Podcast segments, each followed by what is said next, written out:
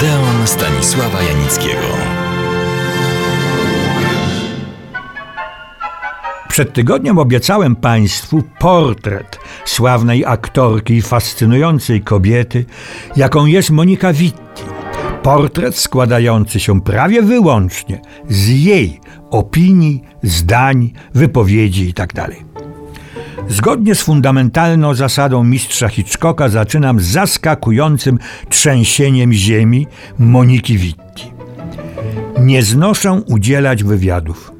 Wiem, że często mówią głupstwa, ale nie lubię, kiedy gazety drukują głupstwa, których ja wcale nie powiedziałem. Żeby nie było nieporozumień, wyjaśnia też, uprzedzając ewentualne pytania zaraz na wstępie. Nie mam żadnych instynktów macierzyńskich. Nie mam ich także w stosunku do mężczyzn. Nie czuję najmniejszej potrzeby karmienia ich, pielęgnowania, rozpieszczania. Nie jestem Samarytanką ani przyszywaczką oderwanych guzików. Wręcz przeciwnie. Chcę, aby mężczyźni opiekowali się mną i rozpieszczali.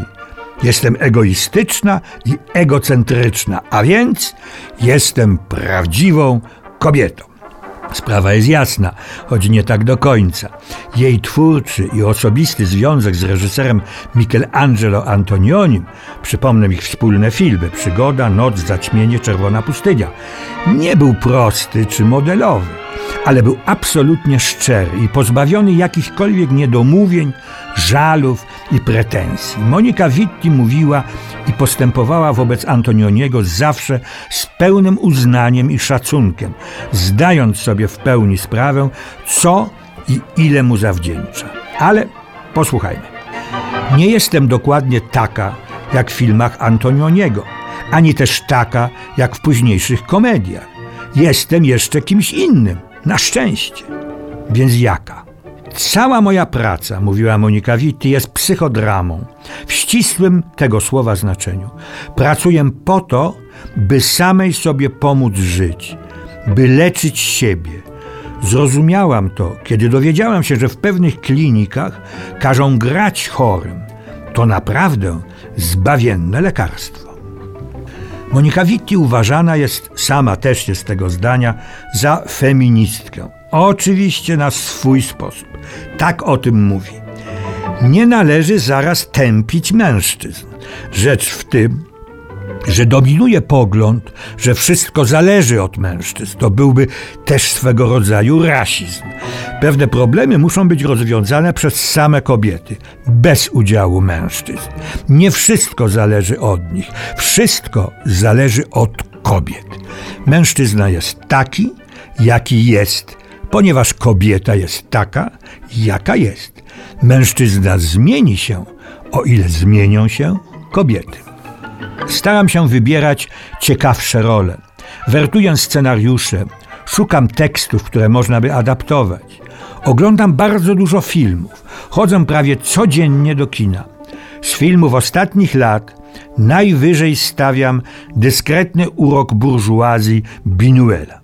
A propos Binuela, tak o nim mówi Monika Witti. Jest cudowny i nie potrzebuje wcale ani odpowiednich warunków, ani znakomitych aktorów. Robi nadzwyczajne filmy z byle kim, byle gdzie, ustawiając kamerę od tak bez specjalnego oświetlenia, bowiem wszystko to nie ma dla niego większego znaczenia. Osiągnął taki stopień opanowania warsztatu. Przypomnę tylko, że Monika Witti grała w głośnym filmie Luisa Binuela Widmo Wolności. Zapytano ją, czy chciałaby zagrać w filmie Feliniego. Odpowiedziała: Bardzo się przyjaźnimy, ale nie mogłabym z nim pracować. Jestem bowiem tworem Antonioniego. Antonioni i Fellini bardzo się od siebie różnią. Pierwszy jest cały wewnętrznością, drugi zaś zewnętrznością, a ja reprezentuję sobą filmy Antonioniego. Fellini nie miałby ze mnie pożytku.